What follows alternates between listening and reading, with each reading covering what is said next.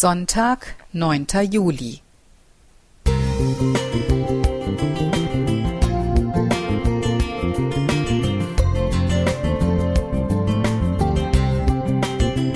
Ein kleiner Lichtblick für den Tag.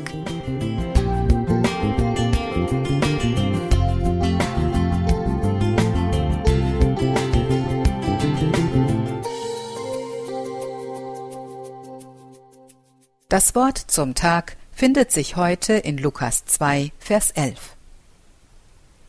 Denn euch ist heute der Heiland geboren, welcher ist Christus der Herr, in der Stadt Davids. Schon als Kind mochte ich den Namen Heiland. Ich lernte das Kindergebet Lieber Heiland, steh mir bei, dass ich recht gehorsam sei. Lieber Heiland, mach mich fromm, dass ich in den Himmel komm. Amen. Noch heute kann ich nachempfinden, wie ich damals als Kind fühlte. Dieser Name klang weich, warmherzig, ja er klang nach Heile Heile, wie man sagte, wenn sich ein Kind wehgetan hatte. Jesus war und ist mein Heiland. Heute klingt der Name für mich nach Heil und Heilung im tiefsten und umfassendsten Sinn. Darum singe ich auch gerne noch das Lied, wenn der Heiland als König erscheint, oder Mein Heiland ruft mir zu, Kind, deine Kraft ist klein. Es sind Lieder aus dem Liederbuch meiner Jugendzeit, deren Inhalte mir heute viel bedeuten. Der Name Heiland hat in mir Vertrauen zu Gott geschaffen. Ich hatte nie Angst vor einem strafenden Gott. Schon als Kind fühlte ich mich als Kind Gottes und nach meiner Erwachsenentaufe erst recht. Wie gut, dass uns der Heiland geboren ist, welcher ist Christus, der Herr.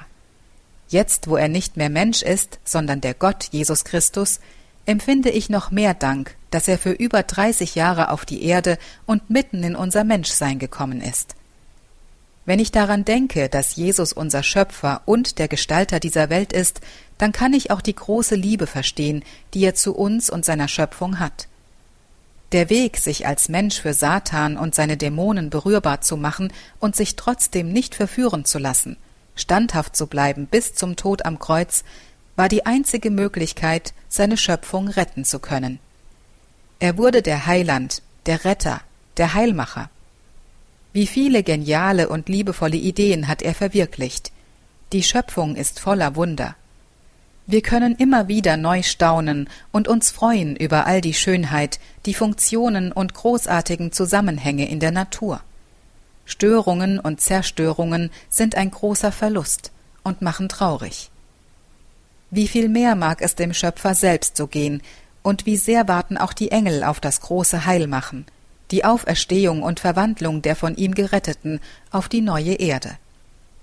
In Offenbarung 21, Vers 5 sagt Jesus selbst, Ich mache alles neu. Und was er zusagt, das hält er gewiss. Mali weigt.